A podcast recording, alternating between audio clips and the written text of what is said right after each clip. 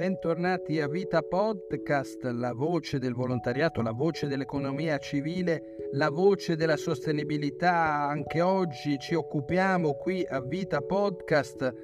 del cantiere viceversa che si è tenuto a Padova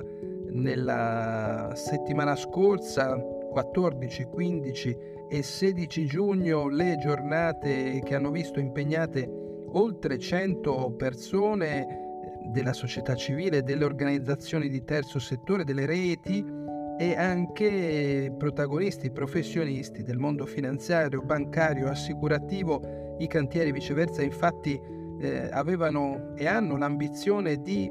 eh, far incontrare e far lavorare assieme queste persone, questi professionisti, queste realtà per creare le opportunità di offrire al terzo settore gli strumenti finanziari, bancari e assicurativi per raggiungere meglio i propri scopi sociali. Eravamo là come vita, eravamo un media partner e ieri già avete ascoltato, la potete trovare qui su queste frequenze, l'intervista a Claudia Fiaschi del Forum del Terzo Settore eh, che è eh, per quella realtà responsabile di cantieri viceversa. Oggi ascoltiamo Francesco Bicciato, direttore del Forum per la Finanza Sostenibile, l'altra grande realtà che promuove questo evento, e poi anche il professor Paolo Venturi dell'Università di Bologna che ha presentato a Padova una interessante ricerca. Ascoltiamoli.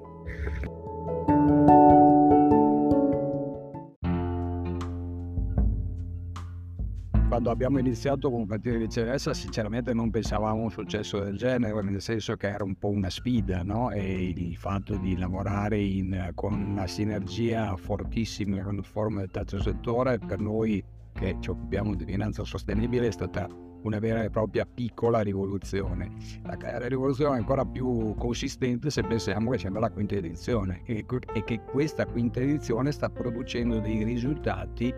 veramente notevoli dal punto di vista proprio della crescita qualitativa sia lato terzo settore sia lato investitori sostenibili. Ora eh, è evidente che le fondamenta sono state gettate, occorre costruire un modello di sviluppo che veda questi due soggetti non solamente come domanda e offerta, portatori di domanda e portatori di offerta, ma come partner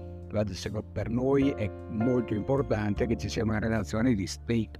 come, come de, tra stakeholder, vuol dire, fra ITS e investitori sostenibili. Ultima questione è che noi, ovviamente lato nostro, lato investitori, cercheremo di incrementare sempre di più l'interesse da parte di banche, asset manager, fondazioni bancarie, fondi di pensione, compagnie di assicurazione che sono poi alla fine nostro, i nostri, rappresentano la nostra base associativa su questi temi ma soprattutto lo faremo non dal punto di vista di convincere che è una buona cosa e che è utile e che ha un impatto sociale e ambientale positivo, ma che può essere molto interessante anche per la riduzione e la mitigazione dei rischi, che in questo momento, pensate solamente alla questione del cambio climatico, sono del, degli elementi che se non anticipati mettono a rischio anche la redditività dell'investimento stesso. Direttore Bicciato, eh, lei proprio in apertura ha ricordato che una delle criticità che c'è all'orizzonte per questi problemi è anche la mancanza di una tassonomia sociale,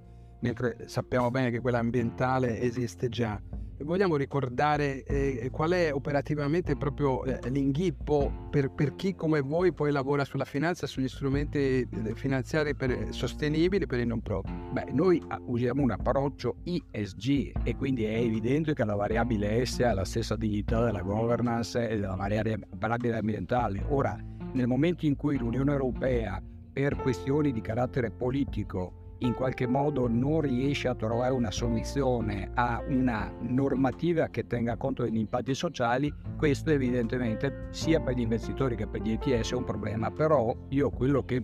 propongo è che si vada comunque avanti lo stesso con, tenendo conto delle variabili sociali, non aspettando la normativa anzi in questo caso le attività di advocacy che noi faremo anche a, a, Bruxelles saranno proprio quelle di proporre un modello che possa guidare verso una tassonomia po' quello che si diceva, che questo ca- cantieri è una sorta di eh, come dire, novità in Europa assoluta rispetto a realmente eh, disciplinare diciamo, una tassonomia sociale. Detto questo, si va avanti lo stesso con il report di sostenibilità, con tutte le altre forme che conosciamo, anche se non abbiamo una, dire, un framework normativo che in qualche modo legittima quello che stiamo facendo. Da una ricerca che avete presentato con Icon eh, e anche da lavoro intenso in questi giorni dei tavoli che ha visto insieme gli operatori finanziari e le, le, le realtà del terzo settore,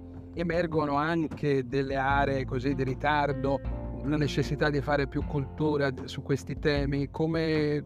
che direzione prenderanno secondo voi queste, questi sforzi? Beh, diciamo che questa edizione, per esempio, della Summer School ha incrementato la consapevolezza e questo è l'elemento importante, consapevolezza da ambo le parti. Eh, c'è un problema culturale e attenzione, c'è in questo momento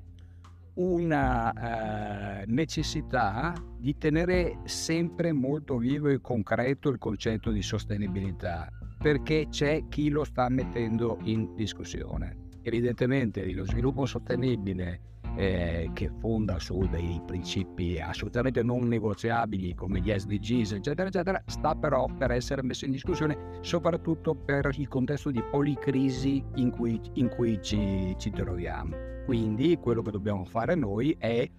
tener conto, cioè, cioè far capire e, e, a incrementare la cultura sul fatto che questi temi sono centrali, non sono complementari al business as, as usual.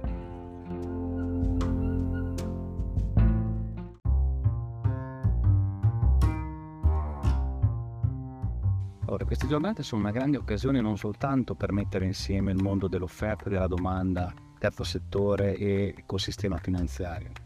quanto per così far emergere nuovi ambiti di collaborazione, di cooperazione, perché sono questi due mondi che entrambi necessitano di una innovazione, di un'evoluzione. Quello che noi vediamo oggi facendo i laboratori è che eh, l'offerta è molto più avanti quando dico avanti non tanto migliore, dico che è più pronta. In termine financiario è readiness, no? essere capace di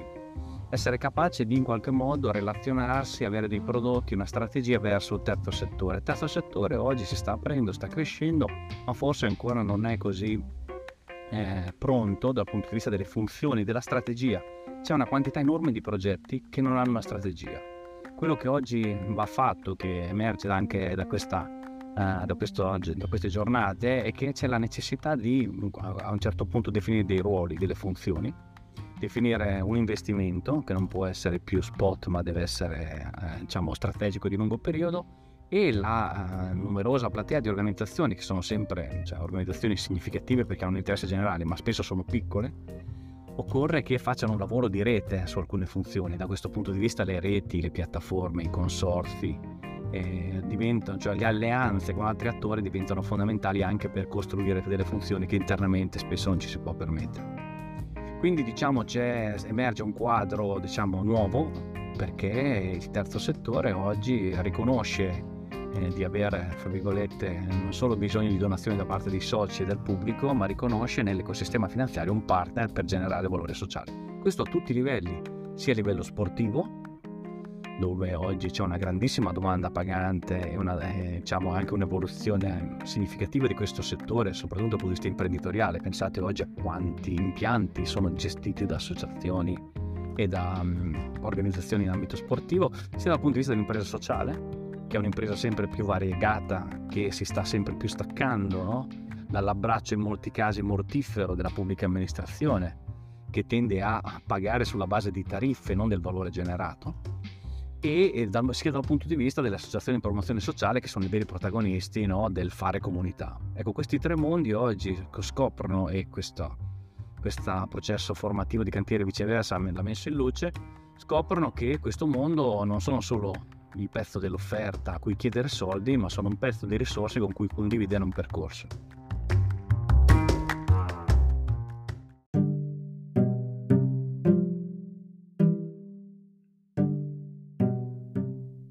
Con le parole di Paolo Venturi termina questo episodio di Vita Podcast dedicato appunto ai cantieri viceversa, la quinta edizione dei cantieri, la terza sotto forma di Summer School organizzata a Padova dal Forum per il terzo settore e dal Forum per la finanza sostenibile. Trovate, come ho detto prima, sempre qui sul canale di Vita Podcast l'intervista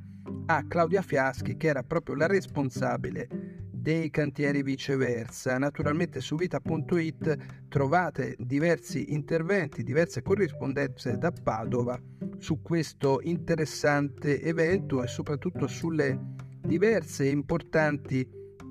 testimonianze e contributi che eh, a Padova si sono potute registrare. Da Giampaolo Cerri è tutto, a risentirci sempre qui su Spotify.